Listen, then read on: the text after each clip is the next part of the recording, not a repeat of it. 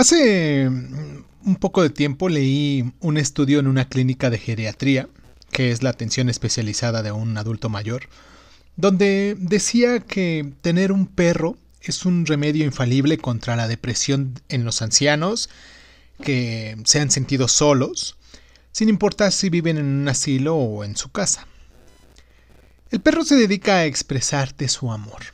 No te juzga ni espera algo a cambio. Mientras le sonrías y acaricies siempre moverá su cola de gusto. Hay un sinfín de historias acerca de perros que salvan a sus dueños de incendios, de accidentes, de asaltos. En este caso salvan a los ancianos de ser infelices en su última etapa de su vida. Pues, en este estudio afirmaba que el perro se convierte en la compañía perfecta y se ayudan el uno al otro.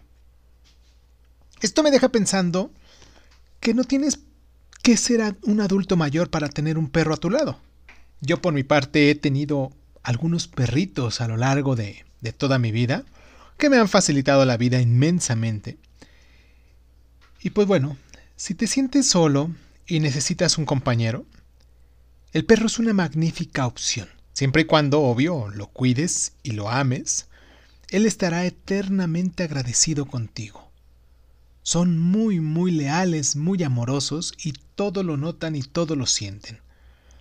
Hay muchos lugares donde puedes adoptarlos y no pagas un peso por, por ninguno de ellos, que es lo más recomendable, ¿no?